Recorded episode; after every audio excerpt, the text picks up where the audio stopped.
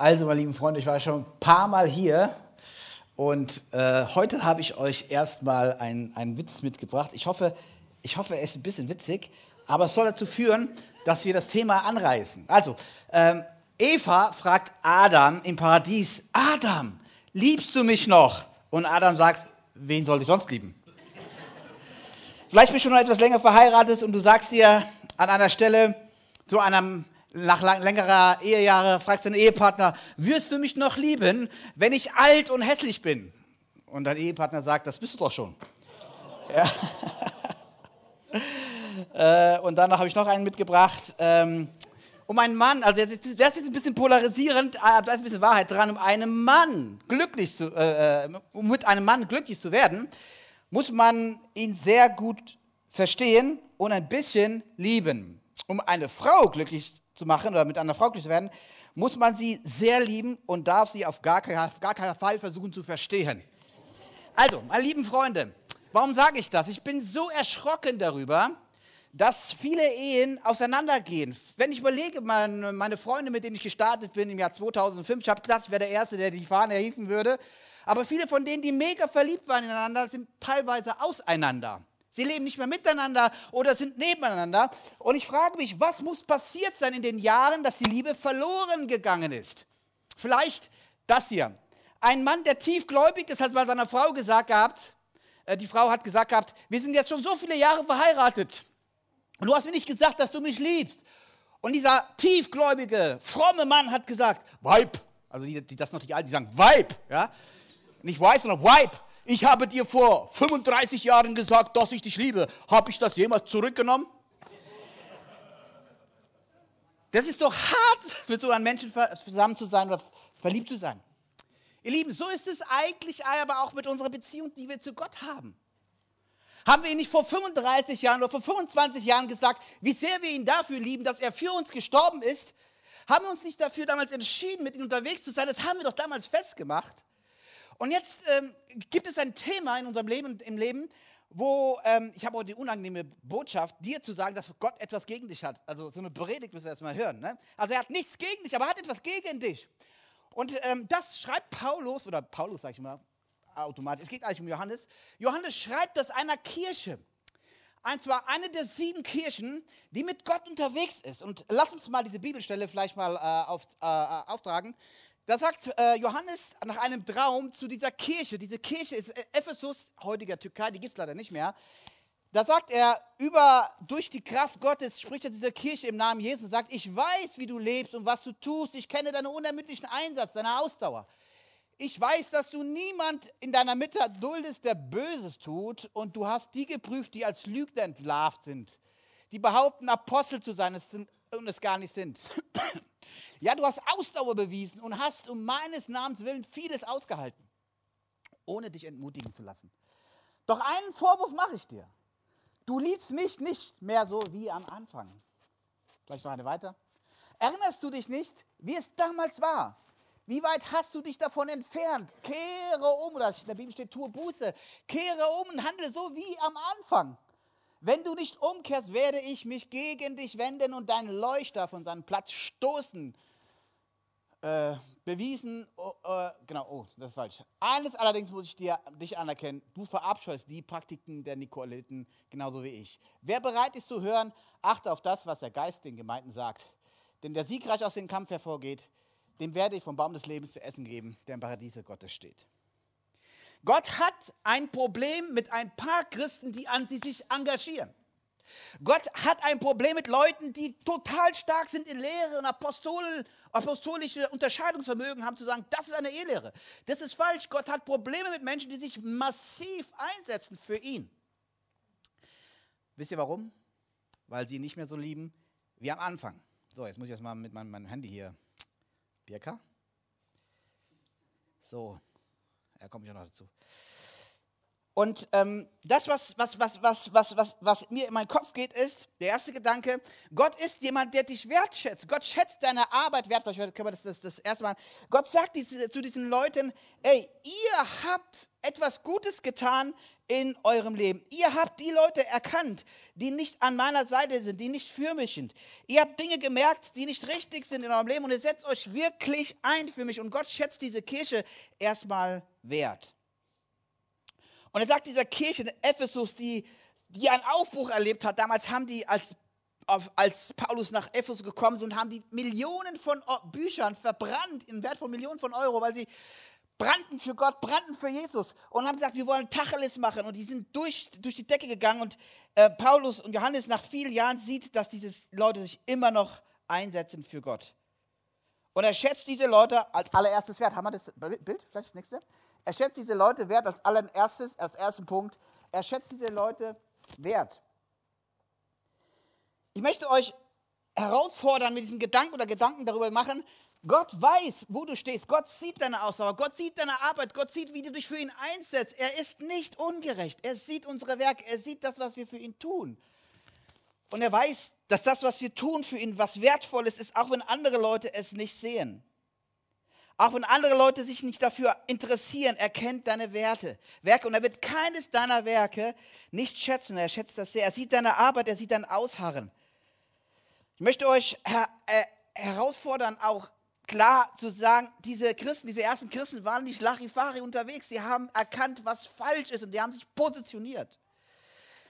Wir werden heute in einer neuen Zeit hineinkommen wir werden eine neue Herausforderung hineingeben, die es noch nie gegeben hat, liebe Geschwister. Ich sage das so offen, so klar.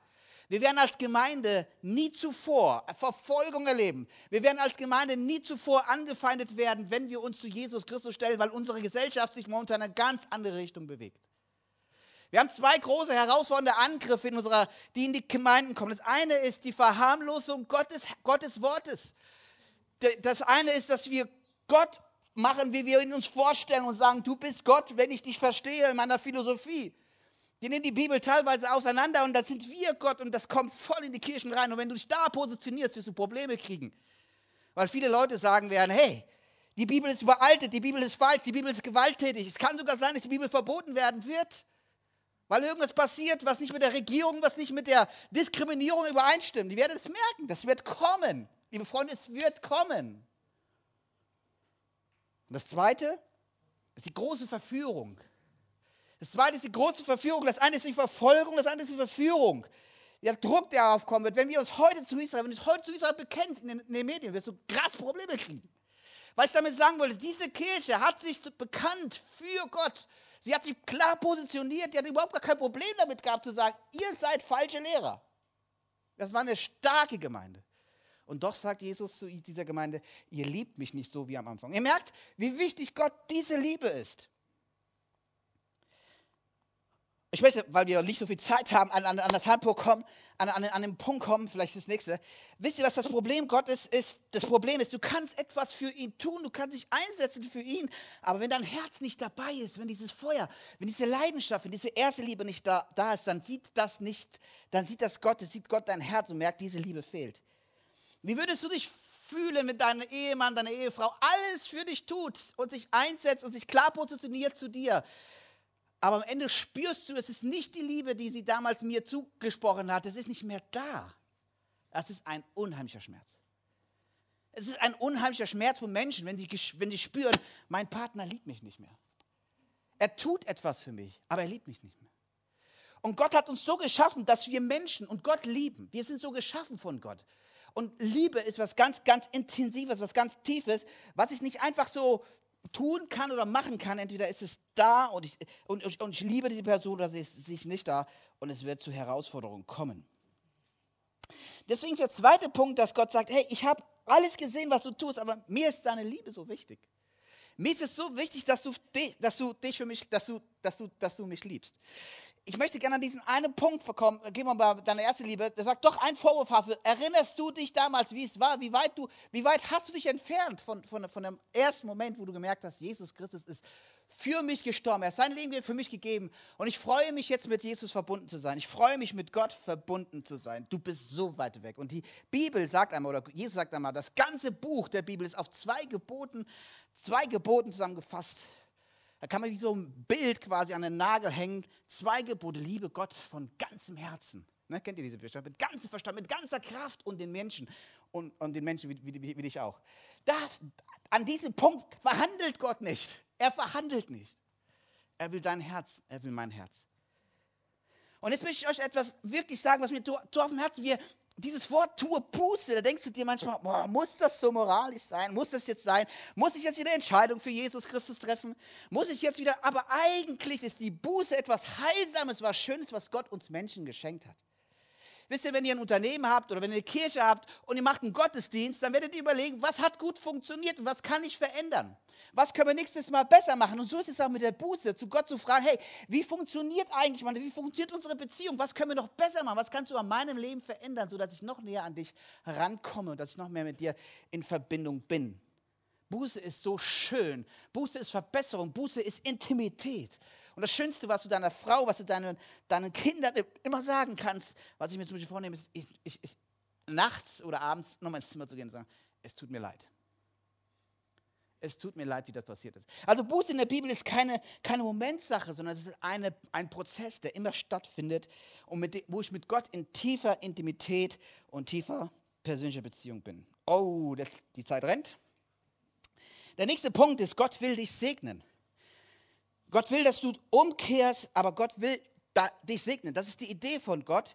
Und er segnet diese Kirche und sagt dieser Kirche, ey, wenn ihr euch trennt von den Nikolitern, von dieser Lehre, Nikoliter war eine Lehre, die alles vermischt haben, die gesagt haben, ey, okay, wir müssen jetzt nicht mehr uns an die Bibel halten, du darfst leben, wie du willst. Und sehr liberale Tendenzen, die in die Kirche reingekommen sind und die kämpfen gegen diese Nikolitern.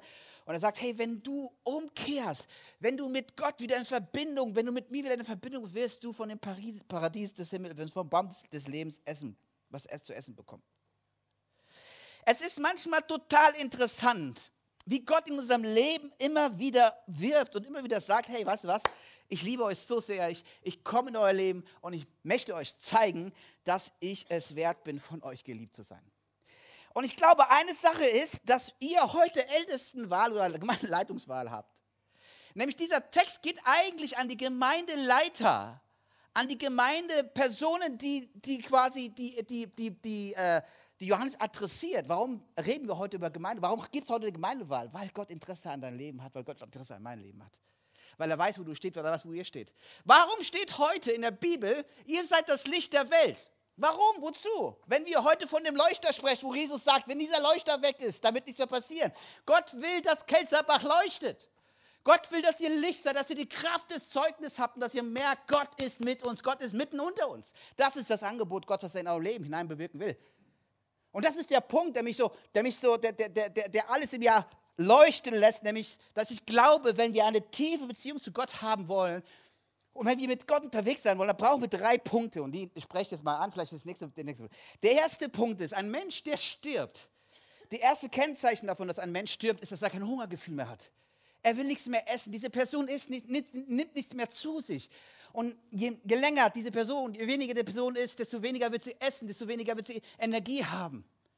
Und wisst ihr, was so wichtig ist in, in der Beziehung mit Gott? Wenn du keinen Hunger mehr hast nach Gott, wenn Hunger nicht mehr da ist, nach Gott, Zeit zu verbringen mit ihm, dann bist du am Sterben. So hat dich Gott nicht geschaffen. Äh, David sagt es in der Wüste, vielleicht können wir an nächstes was. David sagt in der Wüste, er ist in der Wüste und sagt vielleicht das an, an, an nächstes Bild, bitte. Er sagt, dass er in der Wüste, meine Seele ist in der Wüste, wie in der Wüste meine Seele ist, so schmachtet meine Seele nach dir. In der Wüste brauchst du Wasser, in der Wüste brauchst du, um zu überleben, Nahrung. Und David sagt, ey Gott, du bist mein Gott, dich suche ich. Ich dürste nach dir, ich lechze nach dir.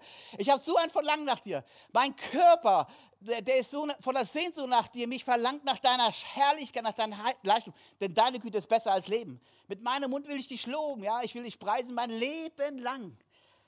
Deine Nähe sättigt meinen Hunger. Jetzt sag mal ehrlich, wie sieht es denn aus mit deinem Hunger, mit meinem Hunger? Habe ich Hunger nach Gott? Habe ich diese Sehnsucht nach Gott? Liebe, ich kann mich erinnern noch, dass ich völlig verrückte Zeiten hatte in meiner Erstliebe. Ich war damals ein 16-jähriger, ihr würdet, ihr würdet, würdet wahrscheinlich denken, der Paulus, wenn ich nach Kassel, wo ich herkomme, sage, predige dort, dann, dann, ist es, dann ist es wirklich ein Wunder, weil ich war wirklich verrückt früher. Meine Schwester hatte zwei Brüder und die haben mir gesagt, der Gute und der Böse. Mein, mein Bruder sah immer gut aus, ne? dann sollte der Böse sein. Eines Tages habe ich auf der Toskana in Italien habe ich eine Entscheidung getroffen. Und zwar hatte Gott mich direkt angesprochen, entweder heiß oder kalt, aber lauwarm, vergiss es, das mache ich nicht mehr mit. Entweder oder. Ich habe gedacht, Gott, ich kann nicht ohne dich leben, ich, es geht nicht. Also habe ich entschieden gehabt, auf dieser Freizeit 1994 klare Sache mit Gott zu machen.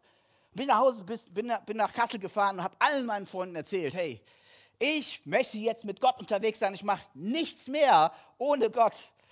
Und dann bin ich angefangen, aber ich noch genau, die Leute haben gesagt, Paulus, du nervst uns. Ich weiß, ich bin in die Schule gegangen. In eine fremde Schule waren 20 Leute und wir haben uns alle gekloppt. Jesus ist auferstanden, ihr müsst zum Glauben kommen. Und, so, und die haben gesagt, boah, bei, bei dir haben wir das Gefühl, wir sind alle irgendwie erleuchtet. Ja, so. Und es war ziemlich witzig und es war ziemlich lustig. Ich war auf der Straße, hab gepredigt. Und ich bin morgens aufgestanden, habe einen Ta Tagesplan gemacht. Wenn ich Strukturen mache, dann hat das mit dem Heiligen Geist zu tun. Uwe weiß das. Und dann habe ich morgens gebetet, abends gebetet, meine Schwester gefragt, bitte, bitte, frag, frag mich nach Bibelstellen, ich will Bibelstellen. Ich habe so einen Hunger, ich habe so einen Durst gehabt. Ich weiß noch, ich war im Bus und dann habe ich gedacht, wenn diese Person da hinten, ich wollte nach Hause fahren, wenn der jetzt nicht zum, zum, wenn der nicht zum Glauben kommt, weil ich aber weiterfahre, das ist doch blöd, bin ausgestiegen, in den nächsten Bus zurückgefahren, habe mich neben ihn hingesetzt habe gesagt, hey, weißt du was, ja, habe ihn angequatscht, ich glaube, dem war das total unangenehm, ja. Und dann habe ich den erzählt von Gott und habe gesagt, hey, komm zum Glauben. Ich weiß doch von einem, der hieß, bis heute, der hieß Nedjeb. Wir waren auf der Straße und haben hier Traktate verteilt. Also wenn du heute Traktate verteilst, dann weißt du, dass du Gott liebst. Ja? Es ist nicht mehr dran. Sonst sollst du E-Mails verteilen. Ja? Und ich verteile Traktate und der hat mich jedes Mal ausgelacht. Und ich habe mir gesagt, ey, was, was, irgendwann wird es dich erwischen. War der Nedjeb, der war riesengroß, oh, Apollos so. Und dann haben die gesagt, dem Paulus du wirst ja irgendwann zurückkommen. Ich, gesagt, ich komme, irgendwann wirst du zurückkommen wieder zu. Und ich gesagt, ich komme zurück. Und dann haben die eine Party gemacht.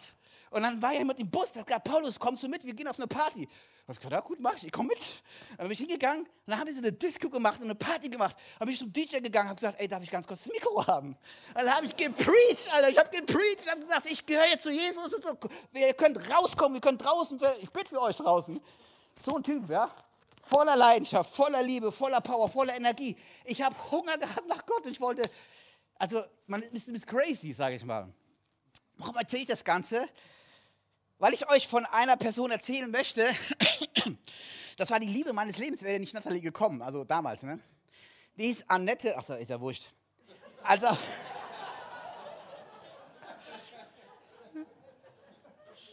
Ich hatte die gesehen gehabt und bei uns, ihr müsst ich bin eine Schwarze, das seht ihr ja, ne? Also ich bin braun, aber nicht wirklich braun. Ja, also nicht blau. Also, ähm, bei uns gab es ein ungeschriebenes Gesetz. Und das war, ein Schwarzer wird einem anderen Schwarzen keine Freunde ausstechen. Also ist eigentlich auch rassistisch, ne, wenn man so überlegt. Und da war einer, der hieß Richie, der war auch halt dunkelhäutig. Und ich sah die seine Freundin und ich habe gedacht, wer ist das?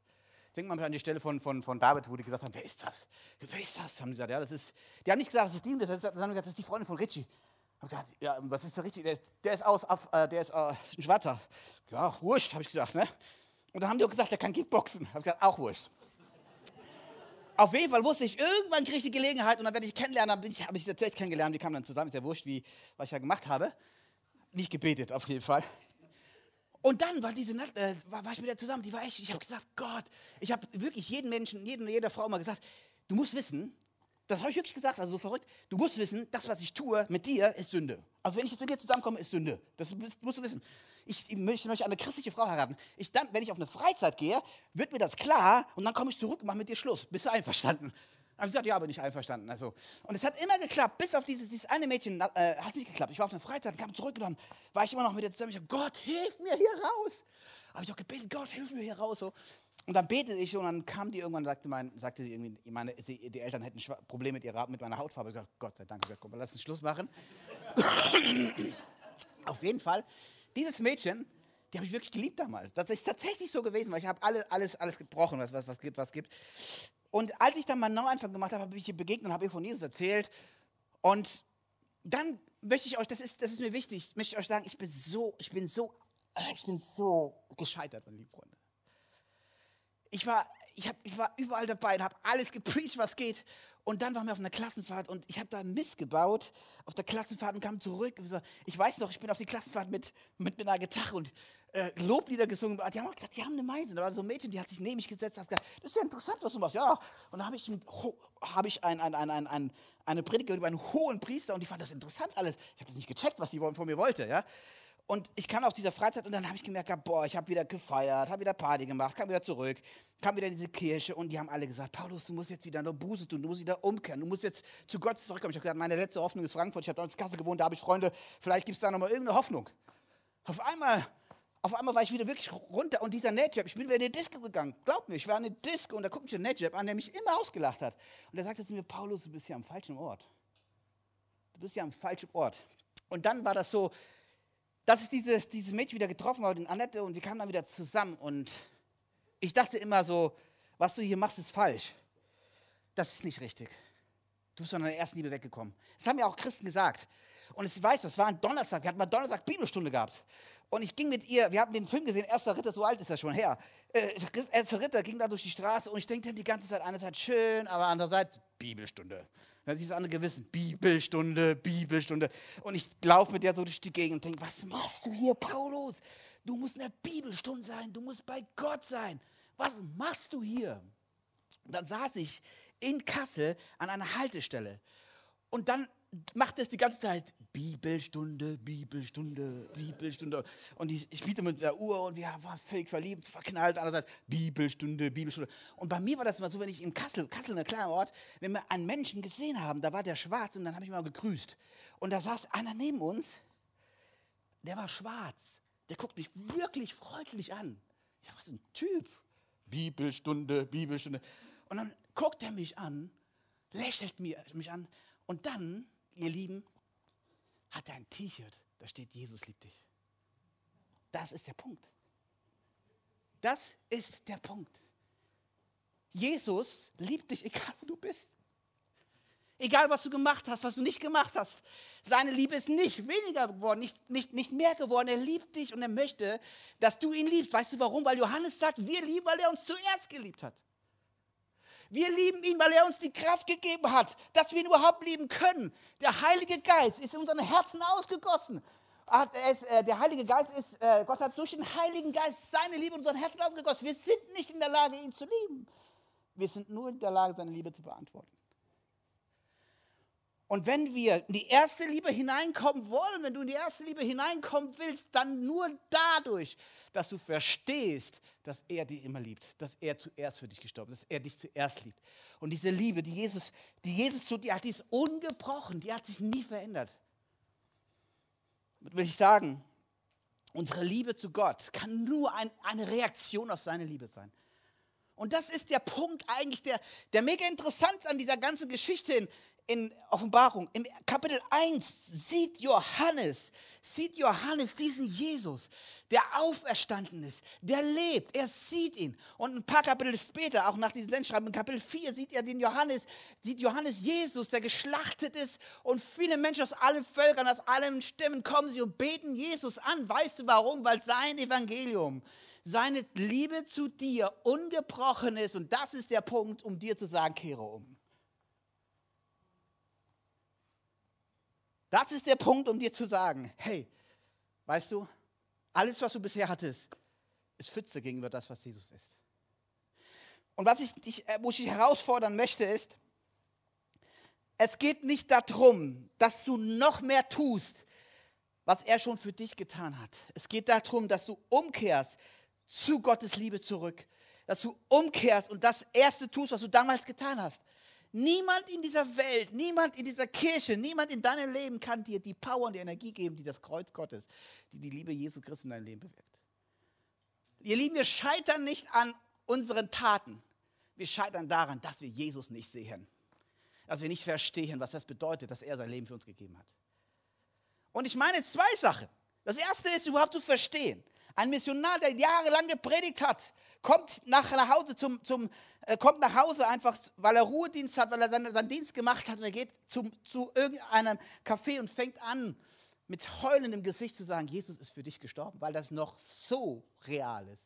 Weil es auch so viel Energie hat. Weil das die Botschaft ist überhaupt, die, die Botschaft, die größte Botschaft ist in, in, in deinem Leben. Das erste ist, ich wünsche mir für dich, dass du neu siehst, dass Jesus für dich gestorben ist und dass es dich nicht kalt lässt. Ich wünsche mir sehr, dass das die Grundlage ist dafür, dass du sagst, mein Herz ist gebrochen.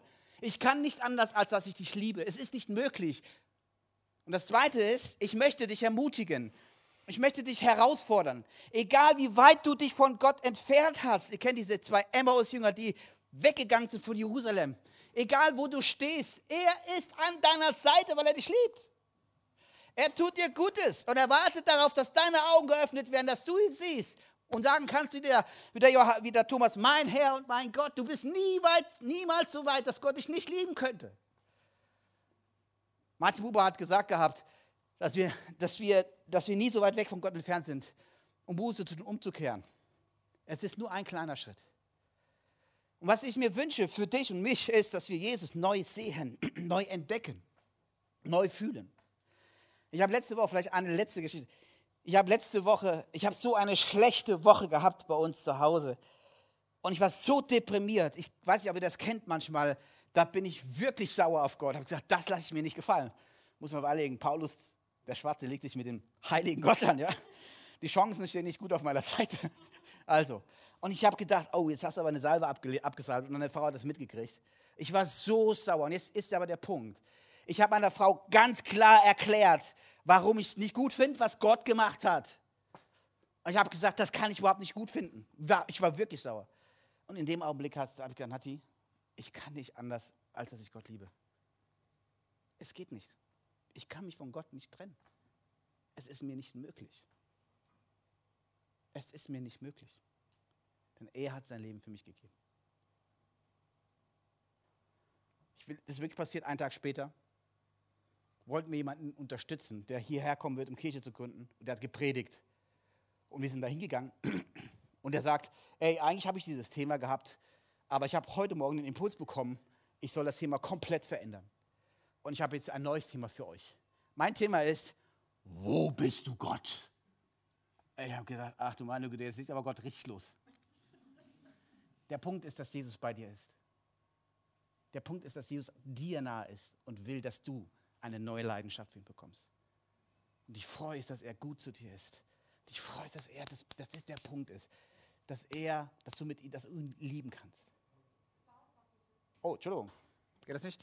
Der Punkt ist, dass Jesus an dir ist, dass Jesus mit dir ist, egal wo du bist und dass du ihn überhaupt in der Lage, dass du überhaupt in der Lage bist, ihn zu lieben. Ich möchte gerne eine Einladung aussprechen für Menschen, die vielleicht Jesus noch nie kennengelernt haben die vielleicht das Gefühl, ähm, die vielleicht nicht wissen, wer er ist. Er ist der beste Freund, den man überhaupt haben kann. Vielleicht bist du heute hier und bist einfach Gast und hast noch nie gehört von Jesus Christus. Jesus ist der Sohn Gottes, der auf diese Welt gekommen ist, für dich zu sterben, für mich zu sterben. Er hat sein Leben gegeben. Und es gibt keinen kein Grund in deinem Leben, dass er dich nicht liebt. Er ist an deiner Seite, er ist für dich. Und was ich mir wünsche, ich möchte einfach äh, dich einladen, wenn du möchtest, wenn du heute ein, ein Gebet sprechen möchtest, so einen Kairos-Moment haben willst, wie, wie vorhin geredet worden ist, dann hast du diesen Kairos-Moment, aber der ist immer da, weil Gott für dich da ist. Denn Jesus ist dein Kairos. Dann möchte ich dich einladen, heute eine Entscheidung zu treffen. Jesus Christus möchte dein Kommando, dein Kommando übernehmen, dein Lebenskommando übernehmen. Und er möchte dir, dich herausfordern, zu sagen, hey, weißt du, ich war schon immer an deiner Seite. Erkenne, dass ich dein Herr bin. Ich möchte einfach euch bitten, aufzustehen vielleicht und ähm, möchte ein Gebet sprechen. Steht ruhig auf. Wenn du sagst, du möchtest heute eine Entscheidung treffen für Jesus Christus, dann leg deine Hand doch einfach auf dein Herz, muss es nicht heben. Mir geht es um den Moment, dass Jesus zu dir sagt, ich bin dein Freund, dein Helfer, dein Retter, ich bin für dich gekommen. Und ich möchte dafür beten, dass du dass du diesen Jesus kennenlernst. Und bete leise einfach mit, wenn du diesen Jesus heute kennenlernen willst. Ich lade dich ein, dieses Gebet zu sprechen. Jesus Christus, danke, dass du für mich gekommen bist auf diese Welt. Danke, dass du mich kennst. Danke, dass du mich liebst.